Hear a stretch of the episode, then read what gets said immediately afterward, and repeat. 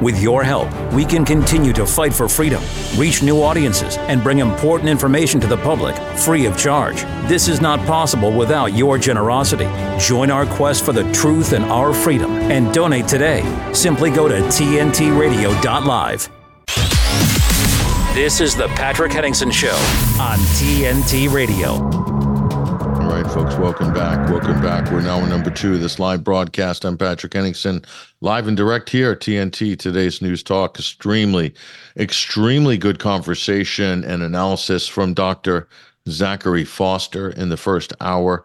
Uh, if you missed any of that, it was an absolute masterclass, and we went through some of the more difficult arguments surrounding this issue. And uh, Zach just really kind of put it all into perspective uh, in a way that very few can. We really appreciate his analysis and his commentary, and for being available on that. And big thank you to our team at TNT for arranging that great conversation. Certainly, those are the types of conversations that we want to keep having on these very, very tough issues and we do that consistently on this program. We do that for you, our listeners, for you, our viewers, because we think you deserve the very best in terms of real, factual, and hardcore, hard hitting analysis, even if it's unpopular with some people uh, out there. Certainly, those in the mainstream and mainstream politics do not like the conversations that we are having on this program and more broadly on TNT, today's news talk, because it has the potential to disrupt the consensus.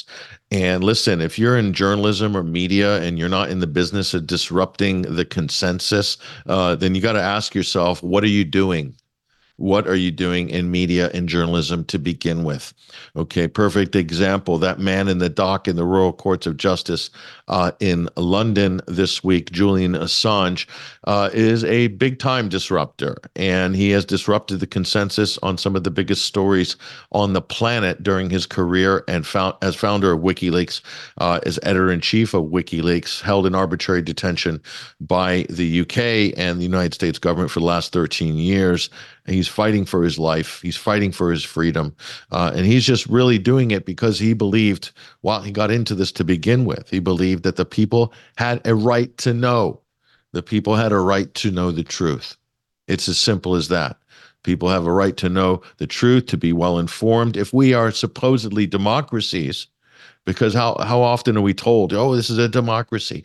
We're democracies. We're not like the Chinese. We're not like those Russians those autocrats. No, no, no. We're a glorious free democracy in in in, in the United States, in in Europe, uh, in the EU, in in Britain, the the foundation of the birthplace of democracy. We're told we hold these values to be true and self-evident. No, you don't. Maybe at one point you did, but you don't anymore.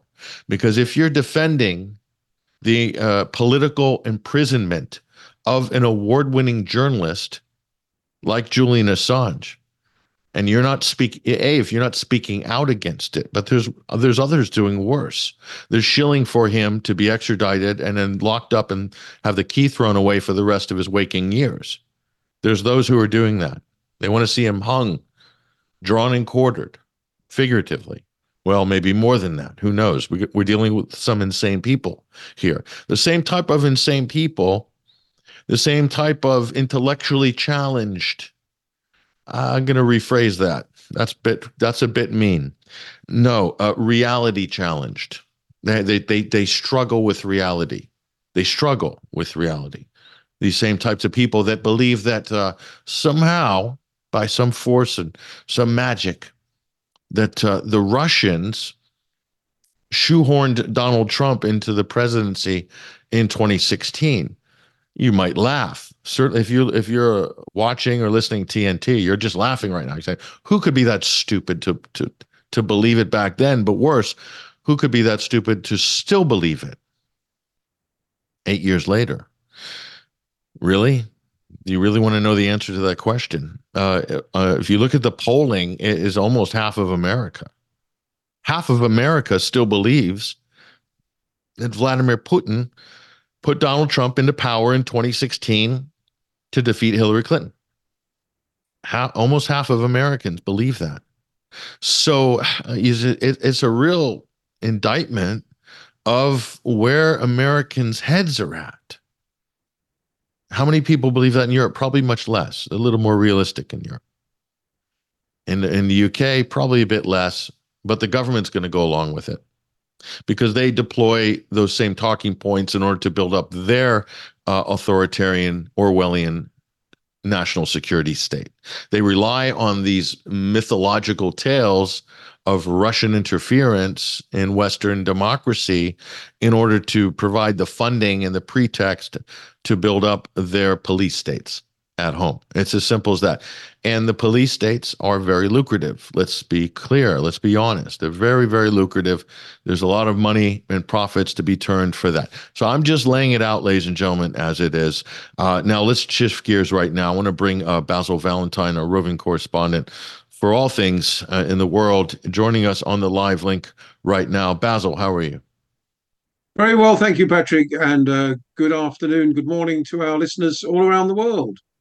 I was just having a general rant, Basil. I uh, apologize. Uh, sometimes I, uh, it, it, really overcomes me the, the, the the insanity that we're witnessing right now. I really can't believe some of the things that I'm seeing being said, especially in the halls of government.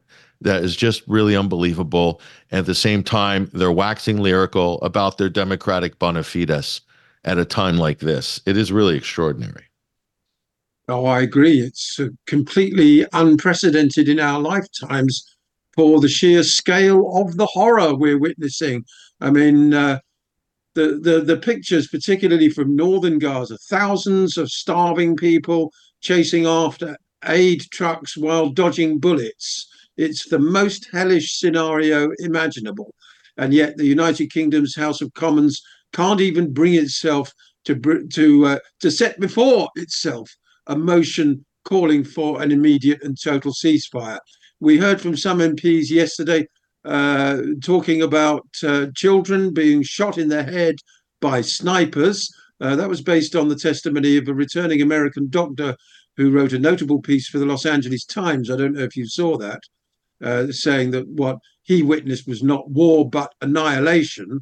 he was quoted by some MPs during the debate.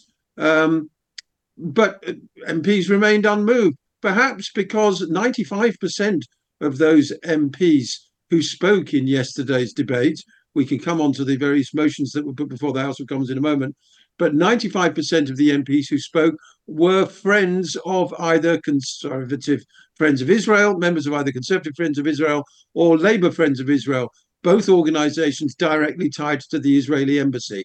So the same applies to the speaker, Lindsay Hoyle, although uh, who behaved absolutely disgracefully and with any luck will resign within a matter of hours or days.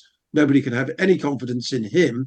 Uh, he can be found pictured uh, wearing the uh, flak jacket, um, bulletproof vest on a recent trip to Israel. So he's totally compromised, as is Starmer, as we know.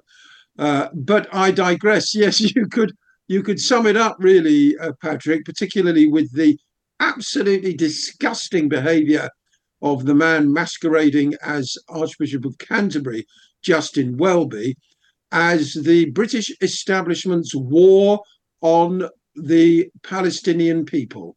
It's as simple as that.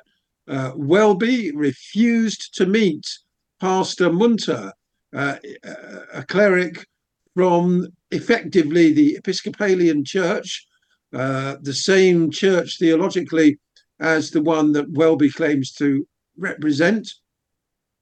Welby refused to meet Pastor Munther uh, because he had shared a platform with Jeremy Corbyn. I mean, this really, really beggars belief. In other words, uh, Welby, without any evidence at all, has swallowed whole all the smears and lies about Corbyn, a lifelong uh, anti racist campaigner. Uh, he swallowed the lies whole. He uh, obviously believes that Corbyn is some kind of anti Semite to the extent that he will not only not share a platform with Corbyn, but refuses to share a platform with the clergyman because the clergyman shared a platform with Corbyn calling for a ceasefire. In other words, Welby is a supporter of genocide. That's why I say he is simply masquerading as Archbishop of Canterbury. He was only too happy to share a platform with the chief rabbi in the run up to the 2019 election, denouncing Corbyn and the Labour Party as anti Semitic, an entirely evidence free assertion. Uh, uh, the chief rabbi now, of course, is referring to the IDF, the murderous Israeli occupation forces, as our troops, uh, and is full throated in his support of the genocide. The rabbi obviously owns Welby, and uh, Welby is a he's worse than a coward. Welby, he's an abomination. He has oh, no business being in that position at all.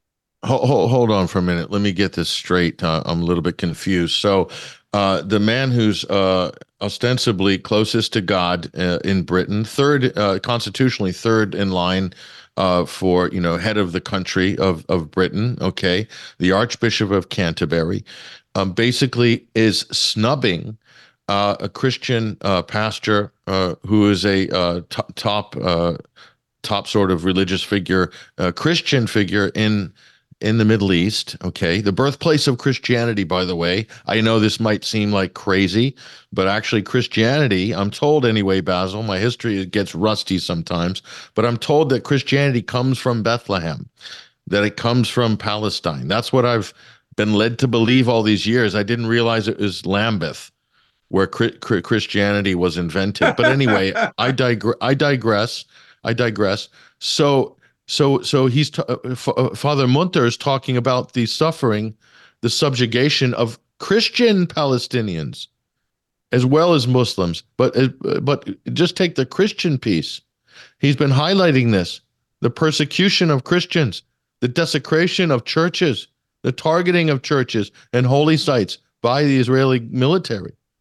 Okay, he's been highlighting this, and he's being considered persona non grata by the Archbishop of Canterbury. Uh, what happened to Christianity first? Or is that no longer relevant? Uh, I can't speak for Welby. He's a total disgrace. I will, however, quote the Reverend Dr. Munther Isaac, the man in question, last Sunday at Bloomsbury Central Baptist Church in London. Uh, he made an uncompromising call to UK churches.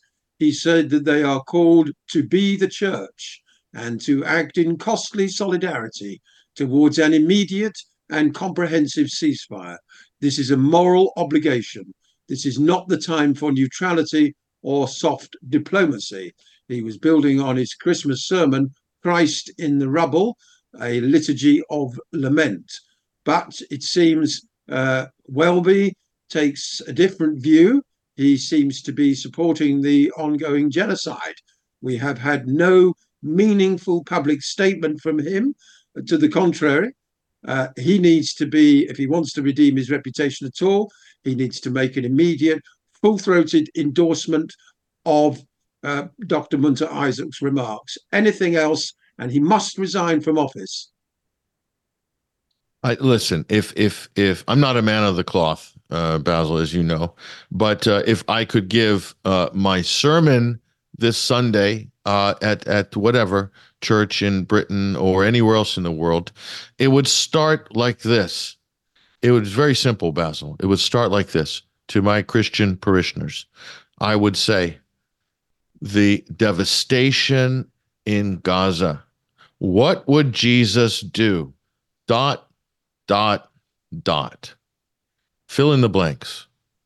That's it. It's as simple as that. Why is this a struggle for Christians in the West? This is the big question, Basil. Well, it shouldn't be. And no one of any conscience or ethics has any difficulty in seeing the very, very clear moral picture with regard to what's happening in the Middle East. But uh, Welby is completely compromised. It's important that people know, uh, and I'm quoting here from the rapper Loki online, who posted the following information on X earlier today. Welby's involvement with the Israeli government through his role as president of an organization called the Council for Christians and Jews, the CCJ, which of course sounds innocuous enough. And like a lot of these organizations and like a lot of uh, these, you know, so called fronts for peace, uh, they are in fact simply uh, ways of making the occupation and the genocide acceptable by sort of pretending that you know you know really we're sort of seeking reconciliation and all the rest of it when in fact all you're doing is legitimizing the occupation and the oppression of the palestinian people. Uh, welby is president of the ccj which according to its own reports takes people on tours of occupied palestine where they visit illegal israeli settlements and meet with Israeli government officials. The CCJ also works with one of Israel's national institutions, the United Jewish Israel Appeal, which has been found to take students on trips to illegal Israeli settlements in the West Bank. The head of Israel engagement at the UJIA, the United Jewish Israel Appeal, has described Welby's organization as carrying out pioneering work He's also involved with the Abraham Initiatives, which claims it exists to increase synergy between the UK and Israeli bodies and agencies. Uh, so, you know, when you add it all up, uh, Welby is far closer to the Israeli regime than he is to Christ. Well, you know, if it's about promoting the teachings of uh, Jesus Christ and what's right, what's wrong, what's morally correct to do, what's what should one do with respect to your religion, uh, your scriptures, the Ten Commandments, just as a starting point, uh, it it really seems like this. When we look at the religious leaders, I mean, God love him, Pope Francis was a bit late to the game, but he arrived eventually he arrived, made sweeping condemnations of what Israel's doing in Gaza. It took him a few months, granted, but he would he arrived. But uh, I, I don't see any excuse for anybody else at this point, Basil, that's dragging their heels on this, saying, well, uh, you know, the wringing of the hands, as they say, Basil, uh, it, it, it's never more prevalent than in Western Christendom. Uh, well, you know, I've said I've said my piece about Welby. Um, I only hope we can get a petition or something together to get him unseated, frankly, because he's a total disgrace to the office he pretends to hold. Um, but uh, as you said in your preamble, the Archbishop of Canterbury is a very senior position within the UK establishment. Although King Charles is nominally head of the Church of England, uh, you know, Welby is the de facto head of the church in England. And I, for one, would not dream of going anywhere near any Church of England establishment while he remains at its head. Uh, he not only needs to resign, he needs to be publicly pilloried for his abysmal stance. Um, the other aspect of the United Kingdom establishment's war on the Palestinian people, of course, was the mucky political deal that Keir Starmer and Speaker of the House Lindsay Hoyle got together last night in order to prevent the Scottish National Party exercising their constitutional right to put a motion before the House of Commons. Instead, Hoyle uh, put before the House the much watered down Labour amendment.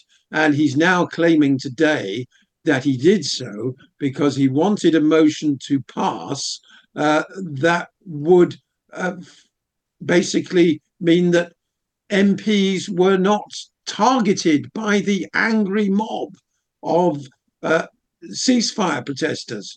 Uh, Starmer uh, completely mendaciously uh, started claiming that his MPs were being threatened for supporting genocide. Um, what in fact was the case is that uh, his MPs are afraid of losing their seats en masse mm. for supporting genocide. Uh, he was also afraid that if the SNP motion was put before the House, it would see a very large rebellion, which he would be unable to contain, and uh, that would undermine his leadership. Worth noting, of course, as I said at the beginning of my remarks, that both he and Hoyle are fervent supporters of Israel. So at the end of the day, the fact that the proper motion, which mentioned collective punishment. You see, the original SNP motion talked about how the Palestinians were suffering collective punishment, uh, which is true, of course. Uh, but Starmer didn't want that presented by the, to the House of Commons. Didn't want to see large numbers of his MPs voting for that motion because uh, it's so so it's claimed um, he would subsequently find it embarrassing having to deal with Benjamin Netanyahu if uh, large parts of his own party embraced that position. I mean, you really can't make this stuff up, Patrick. It's obscene. so, so hold on. Not accountable to the British voter constituents. No, no, no, no. Accountable to Benjamin Netanyahu. That's right. Exactly. Afraid of upsetting, afraid of upsetting his pal Bibi, who, uh, as we know from the ICJ, plausible case, he's committing genocide. A lot of people are hoping that uh, he will also be charged by the ICC, uh, which is, appears to be finally uh, getting into motion. So, obviously, you know, people up and down the country in Britain are absolutely appalled at what's gone on, uh, including a, a, lot of MPs uh, upset more about the fact that procedure wasn't followed than the fact that the people of Gaza have been completely abandoned. Um, hopefully, Hoyle will go, and the fact that Starmer is a totally unprincipled individual uh, has been even further exposed where it necessary absolutely incredible uh, situation, uh, Basil, as it unfolds. So, you know, democracy is really being tested and, quite frankly, failing. This is the issue that's breaking governments right across the West. They cannot uh, bear to break free of this stranglehold that they find themselves under. We talked about the power of the lobby with Dr. Zachary Foster in the first hour. Great conversation, by the way, uh, with Zach. But, you know, this is unprecedented. I mean, I've seen influence. Uh, operations. We've seen nudging before, Basil. We've seen arm twisting. We have not seen total control much smaller country controlling uh, the foreign policy of the United States and Britain and Europe. It's really extraordinary, unless this is all what they want as well. Maybe their interests are completely aligned and they just don't like Arabs and Palestinians uh, in Brussels, Washington, and London. Maybe that's it. I, I, I really having, I'm struggling with this, Basil, really. Well, you know, it's the, the product of decades of uh, lobbying, bribery, and blackmail by the Israel lobby to uh, basically capture uh, the vast majority of our elected officials uh, in Washington, uh, in London, in Brussels, in Bonn, in Paris, uh, and so on and so forth. Because in no way at all would uh, what's happening to the Palestinian people be considered uh, sort of acceptable uh, anywhere in the Eurasian theatre. Uh, this kind of thing goes on in sub-Saharan Africa, um, you know, perhaps even in Central America or you know far-flung parts of the world, but anywhere within the sort of greater European sphere of influence. Um, the uh, situation in Gaza would have been prevented from getting this desperate a long, long time ago. But years and years of dehumanizing the Palestinian people, which continues to this day, uh, has resulted in the current abomination. Well, we can only pray at this point uh, that somehow the damage Indeed. is abated uh, that the li- lives Indeed. can be saved at this point. But uh, I really fear for what's coming uh, with this situation building up in Rafah, Basil. And of course, we're going to be right here to give you all of the latest news analysis and updates on that Monday I, to Friday I've, here on TNT. Go ahead, Basil, uh, before we break. Well, just the, the, the latest sort of today is that apparently Israel is seeking Palestinians not affiliated with Hamas to manage civilian affairs in parts of the Gaza Strip, designed as testing grounds for the post war administration of the enclave. We first heard this plan um, well, back in sort of November or something uh, about sort of trusted Palestinians, stooges, in other words. Um, and, and it certainly wouldn't be an authority by the looks of it that covers the whole of Gaza. What they want to do is what they've done in the West Bank, which is break out, break Gaza up into isolated pockets or fiefdoms, probably surrounded once again by high fences, Israeli soldiers, and barbed wire. So basically, a sort of uh, whereas previously the Gaza concentration camp, people at least could at least roam the uh, the, the, length and breadth of it. Uh, I think it, the plan now is to uh, create sort of tiny little concentration camps within the previous concentration camp surrounded by armed guards. Isn't that what the uh, called in prison? The trustees. These are people the warden can trust right. to help, uh, you know, delegate and manage uh, the, the, the affairs of the prisoners uh, and so forth. Trustees. That's a, a prison term. We've got lockdowns. We've got trustees. Uh, yeah, this is all sounding very uh, Orwellian indeed. Unfortunately, unfortunately, especially the, for the, the Israeli military. The Israeli military uh, this is being discussed with uh, respect to the Zaytun neighborhood of northern Gaza City. Uh, the Israeli military would provide peripheral security. So the people that have murdered 30,000 civilians and maimed tens of thousands more are going to be your guards. Mm. Interesting. Well, that didn't. How's that working out in the West Bank? Not very well. Not yeah. very well. Basil Valentine, yeah. thank you for joining us on TNT for this very important update. Much appreciated. Thank you, Patrick. There he goes, ladies and gentlemen. That is Basil Valentine, our analyst on Middle Eastern affairs this week. We're going to break right now with the network, however, and connect uh, with our next guest, Kristian James, our research assistant, who's got equally uh, troubling news to share with us. Also, some very interesting stories we're going to share with you uh, in the final segment of the final hour here on TNT. Today's News Talk, the Patrick Henningsen Show, live and direct. We'll be right back. TNT's Jason Olbourne. Al Gore can't get a single thing right. And yet he gets another chance, for example, to uh, come out and tell us that if we don't do this, we're all going to be dead. And yet now we're learning that uh, in Ireland, for example, they're going to slaughter 200,000 cattle for the climate. I mean, aren't they doing it to us anyway, one way or another, whether we they pretend that we're heating up the world, we're all going to burn out, or if we starve, isn't it the same result that they that they're setting out to do? Well, this has got nothing to do with climate. It's got nothing to do with the environment. Uh, this is a new scam, and it's a case of follow the money. Al Gore has become a multi-billionaire from frightening, frightening people witless about a mythical climate change. And if you only looked into the past, you'd see that the variation that we're currently enjoying today is far less than previous variations. Weekends with Jason Olbourne on today's News Talk. TNT. A better business tip from TNT Radio. One reason people tune in to TNT Radio is often because they're loyal to a specific show or personality.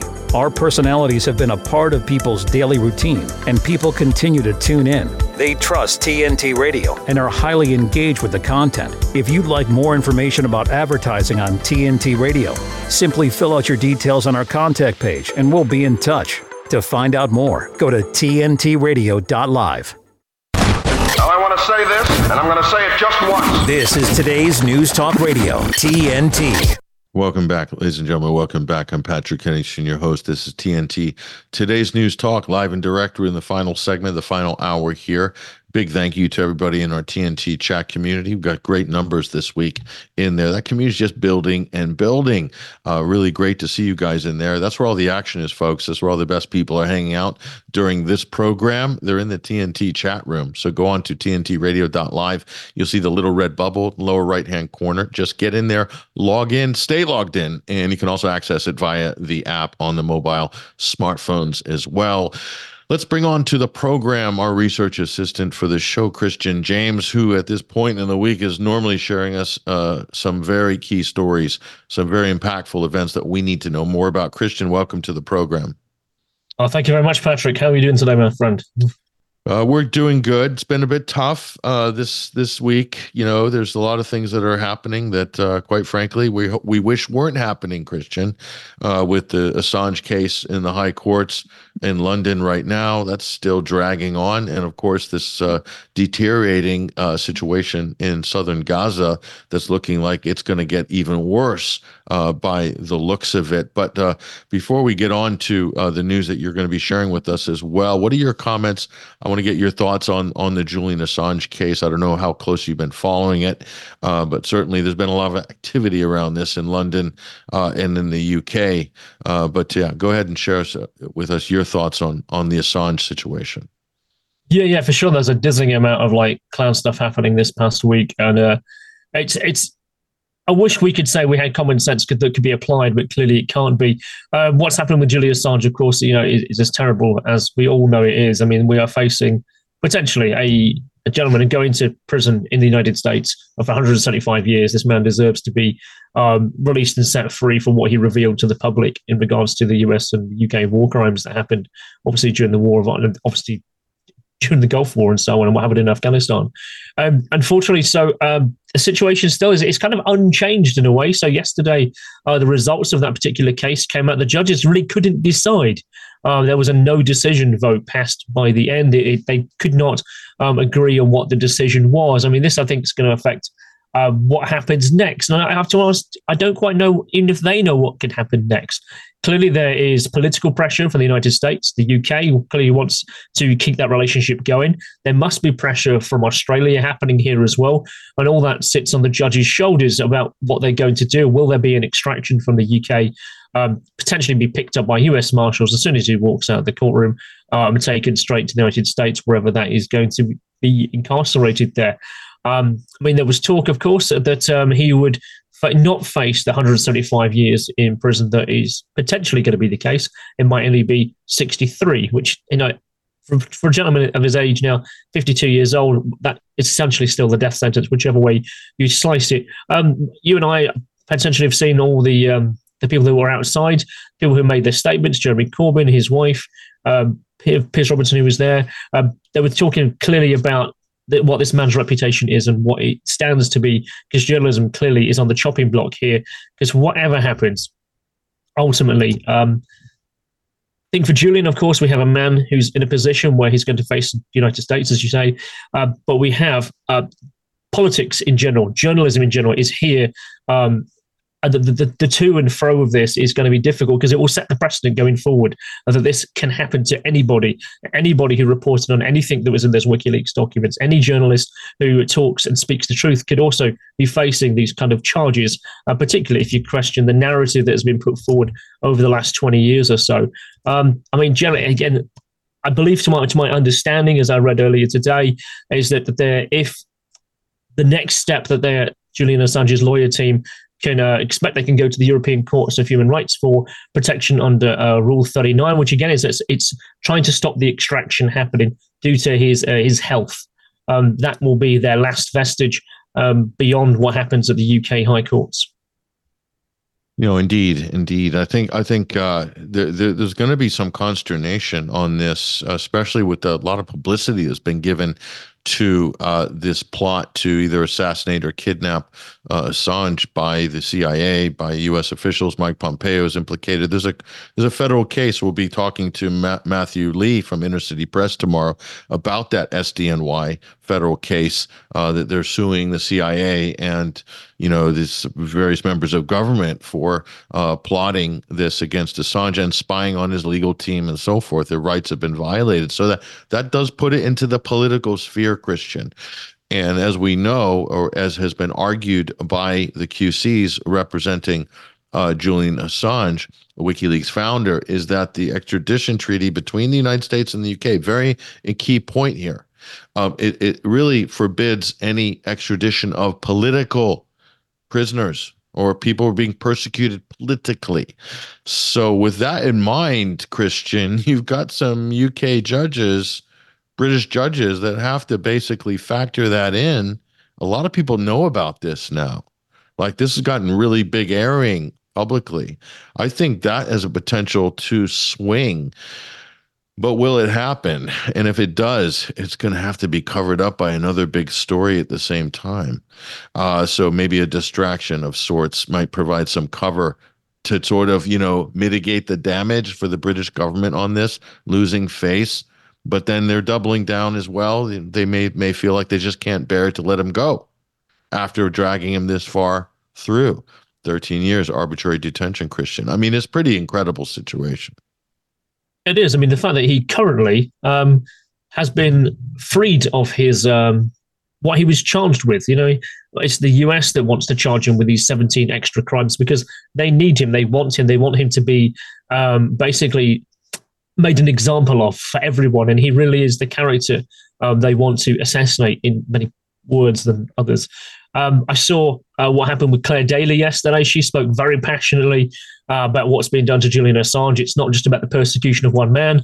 Uh, this is about intimidating journalism. It's about squashing dissent and smothering the peace movement and silencing the voices of truth and uh, the voice, voices of freedom. I mean, no uh, truer words have been said, I don't think, over the course of the last few days uh, about what he represents to to everyone, whether you're a journalist uh, on your own, whether you're following this this journey um, through the truth whatever that might be, whether you're a big news corporation or whether you're someone who works in a news corp. You know, everyone really worth their salt should be looking at what this case is and what it represents to them as an individual, um, and and to to to question authority when it happens it should be the role of journalism, and that's what Julian did in this case. And here he is, the one behind bars.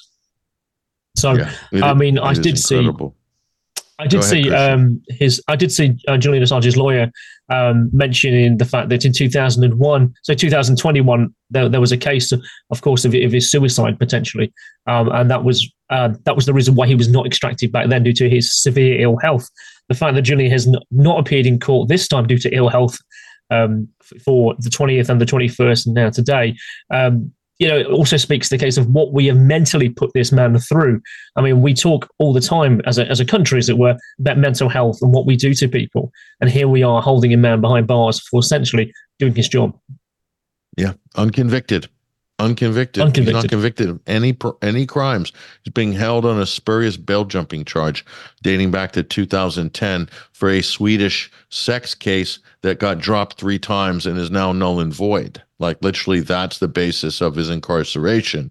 Very convenient, very political. And I might add that uh, a man by the name of way back Crown Prosecution Services, uh, I think his name was Keir, Keir something. Uh, he was responsible responsible for keeping Assange on ice. Oh, it's the labor leader, Keir Starmer. I'm sorry, I forgot his last name. Yeah, uh, how did he factors into this uh, story with Assange? He was kind of rewarded after that, maybe. I mean, you can look at it that way. Did get his knighthood, but you know, we're not sort of you know casting any dispersions or anything uh, uh untoward here. We're just commenting on what a what an incredible coincidence all that was. But isn't that how things go in politics? It is. Everyone has to uh, essentially get, get take their backhand. I mean, I guess if we talk about Keir Starmer, I mean, I guess if you want, did you want to transition to the point of that happened yesterday in Parliament? Yes. Parliament was what happened? Absolutely. Well, what happened? No, Basil disarray. tried to explain this. He tried to explain this, Kristian, but you know, just the chaos of us trying to, you know, uh, moderate the, the, the Gaza debate at the same time. Uh, g- give us your boiled down synopsis of the absolute well, farrago we saw yesterday. So it was interesting. So I, I saw how the news teams, so in terms of how I saw it, I saw how the news teams were trying to cover it in the 20 minutes after. And they could not describe what there's GB News, it was Sky and BBC. They were saying something's happening in Parliament, something to do with the SNP, Labour, and they can't quite work out what's going on. It was very interesting seeing how the news couldn't explain it either. So the fact that Basil had an issue as well, you know, it speaks volumes to what is what happened. So I've got a, a, bit of a slant on this, as, as I often do. So effectively, you had the SNP wanted to, and rightfully so, um, put their point forward in regards to the ceasefire that they want to happen for humanitarian reasons in, in Gaza, of course, what's happening with Israel, as we all know.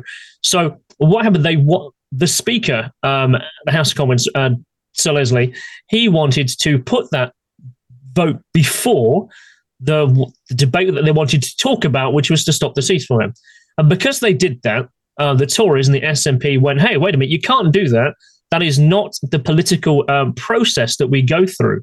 So, not necessarily what the topic was, but the process is what they walked out for.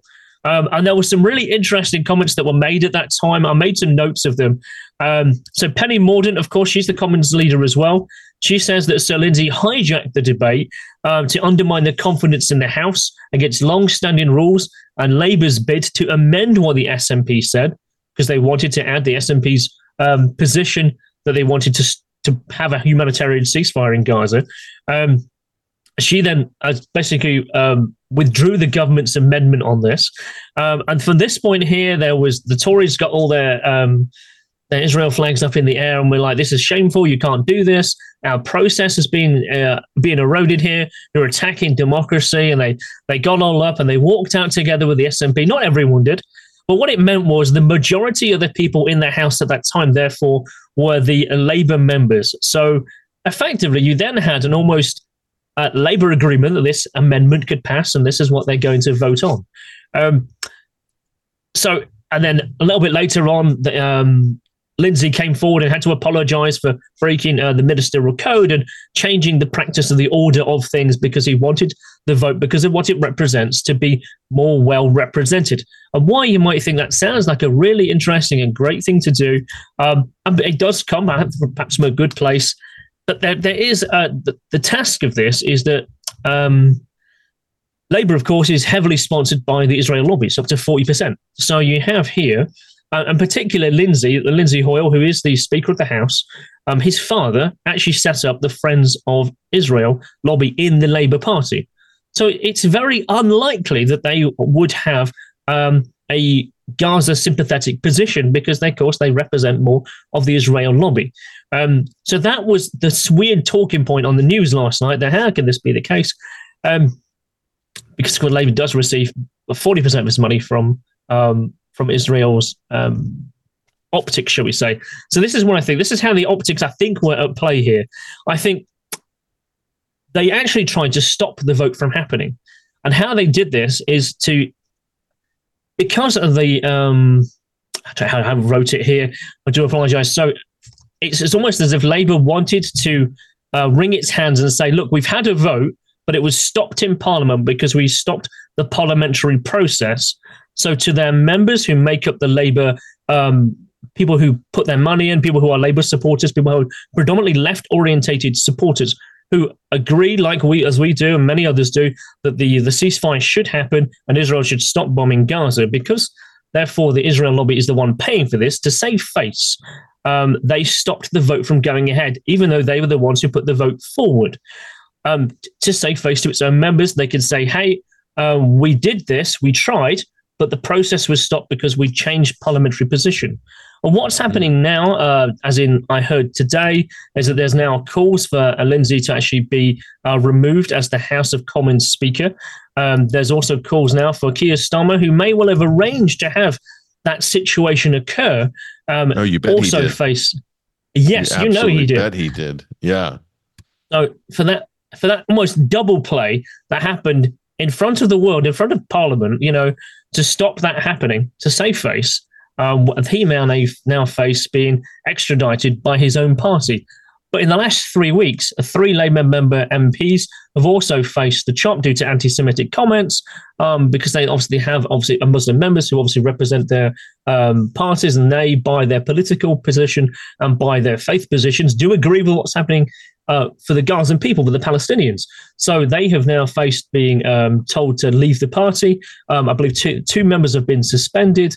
Um, and they've got what's coming up very soon, of course, is the election campaigns. They've been told that they cannot run for their constituencies in their respective areas. So Labour right now is in an absolute mess. Um, and this perhaps, you know, is some kind of a way to play both sides against each other while still keeping the money coming in from the Israeli lobby. Unbelievable. Nobody's interfering in our democracy uh, in, in in the U.S. and Britain, though. Uh, Kristian, absolutely. This is just totally normal, totally Paul for the course. No problem. Nothing to see here. Move along.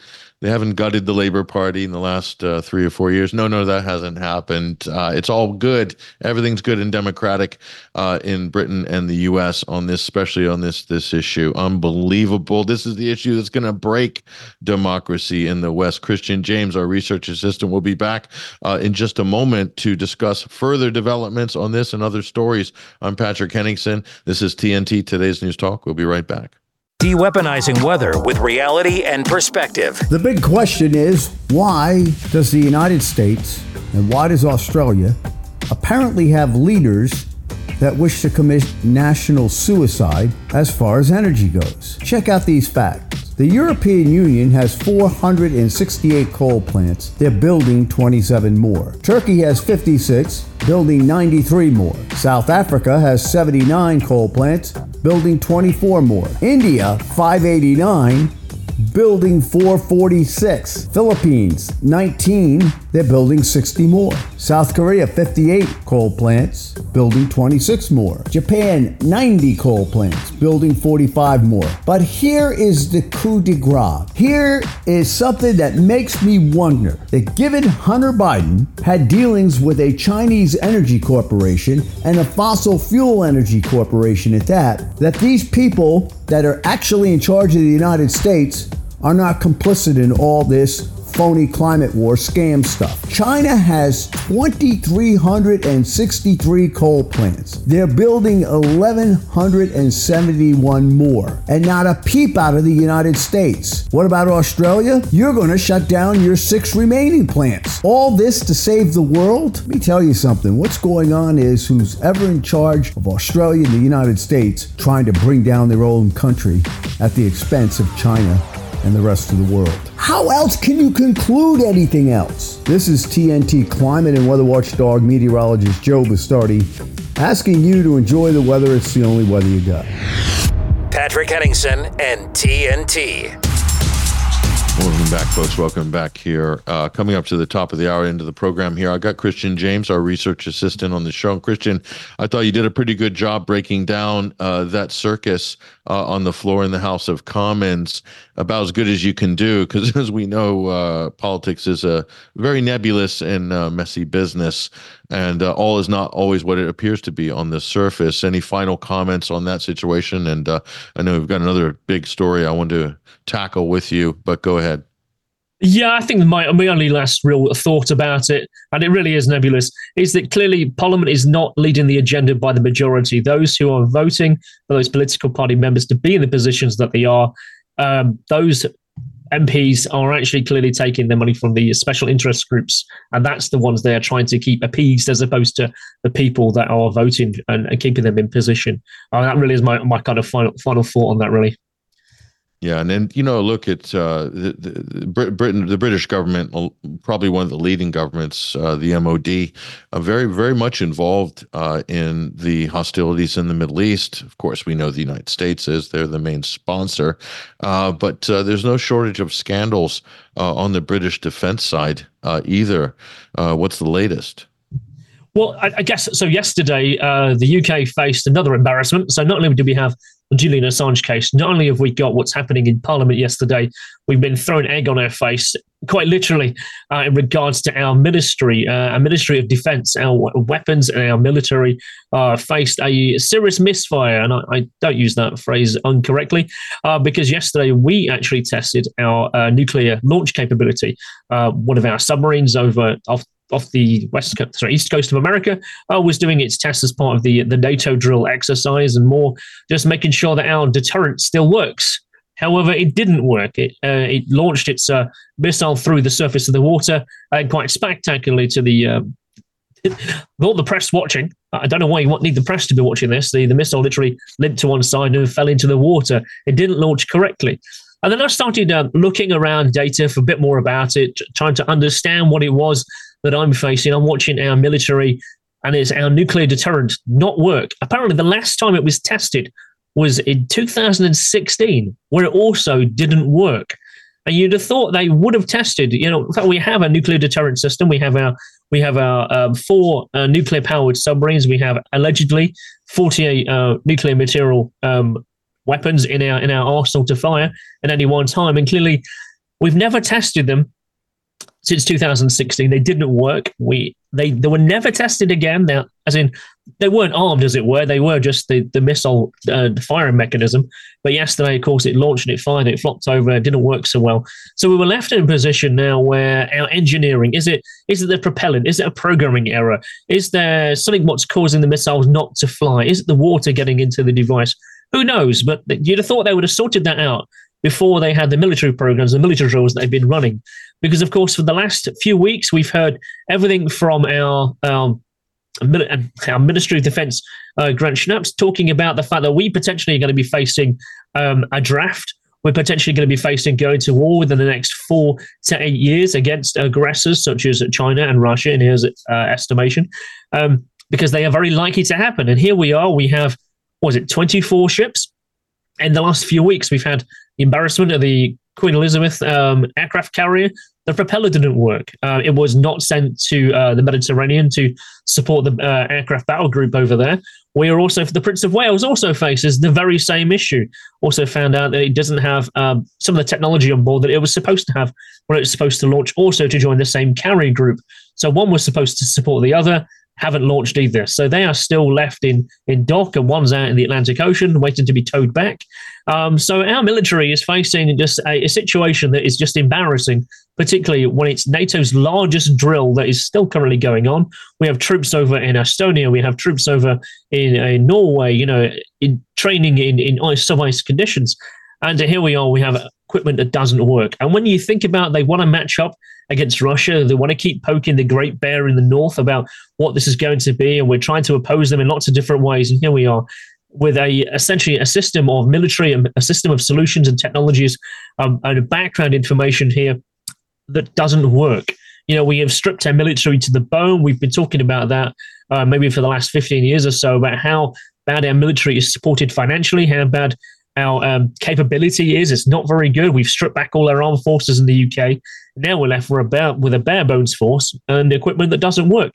Yet here we are, waving the saber to go to war. Eh, it, it's just it doesn't make sense for what we are trying to do and what we are capable of.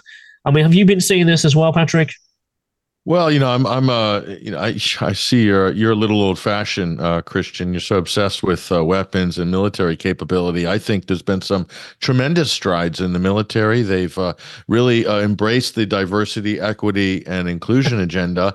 Uh, so if there's going to be conscription, you better believe it's going to be diverse with the conscripting. there's going to be more trans uh, people that are going to be represented uh, in the battle groups, as well as women on the front line. Uh, certainly, that's these are all very important things. Uh, so yeah, I mean, who knows? I mean, why why have any restrictions on you know things like education? That's all passe. You don't need to have any math competency or any of that. In fact, uh, you can enter the engineering corps uh, having not gone to university. Uh, in fact, so I mean, I, ca- I can't see what could possibly go wrong with an absolutely ironclad diversity strategy uh, like that. Because isn't that the most important thing going forward? It is diversity, equity, inclusion at all levels, uh, no matter what the business is, even if it includes our, our defense forces. Um, yeah, we, we're engaging in full spectrum warfare, but clearly those controlling the computers are too busy making TikTok videos. No, no, we got we, we can win this battle against the uh, the the autocrats by showing them how much democracy we've got. We've got so much darn democracy. We are diverse right across the board and proud of it launch the unicorn brigades. Uh, that's that's what we say. Uh, Kristian, I know it's crazy. We're making jokes about this stuff, but it is kind of a ridiculous situation. Uh, not least of all, the amount of money they spend on these programs, and they're not even operational. How much does an aircraft carrier cost in 2024? I'm sure it's not cheap. No, apparently so. Just the repairs alone apparently cost 12 billion, um, from what I read um, a couple of days ago, uh, and that was across that was the the Elizabeth aircraft carrier. Um, so it's not cheap, particularly when our rivals, shall we say, on the, uh, the the arms spectrum can make it and their steel much cheaper. In order to put steel on our ships, we have to import it from the same said country. Um, mm. I, I, don't know what that tells you. Well, there's also the issue of trying to find planes uh, to have on deck of these aircraft yes. carriers, planes that actually can fly missions I mean, hey, it's it's kind of a you know an afterthought, I guess. Aircraft carrier, planes on top, but apparently it's an issue. So yeah, I mean the Houthis uh, aren't quaking in their boots uh, over these sort of problems, are they? And isn't that really the point uh, that you know the West, NATO, they're just not prepared for combined uh, warfare? And why do we need to fight wars anyway? Why don't we just have great diplomatic relations and trade relations with all these countries? That's totally possible, but it's not happening. Uh, so here we are. We're in this conundrum right now. Kristian James, our research assistant for the show, really appreciate your input on TNT, today's news talk this week. All important stories. I think we did a pretty good job of hitting them pretty hard between the eyes. Thank you for joining us. Thank you very much, Patrick. I'll speak to you soon. There he goes, ladies and gentlemen. That is Kristian James. A big thank you as well to Basil Valentine uh, and Dr. Zachary Foster in the first hour. This has been another powerful program wait till you see what we got lined up tomorrow. Uh, equally as powerful. We're going to be hitting hard on the ground in the Middle East with special guests, booking them now and talking to them as we speak to prepare those segments. So stay tuned. We'll be back tomorrow, same time, same place, and with Matt Lee from inside the Southern District of New York court with the WikiLeaks Julian Assange case that's going on there too. That has direct bearing on the extradition case as well. We'll get all that and more. I'm Patrick Henningsen, your host. It's been real, been great. Appreciate you guys.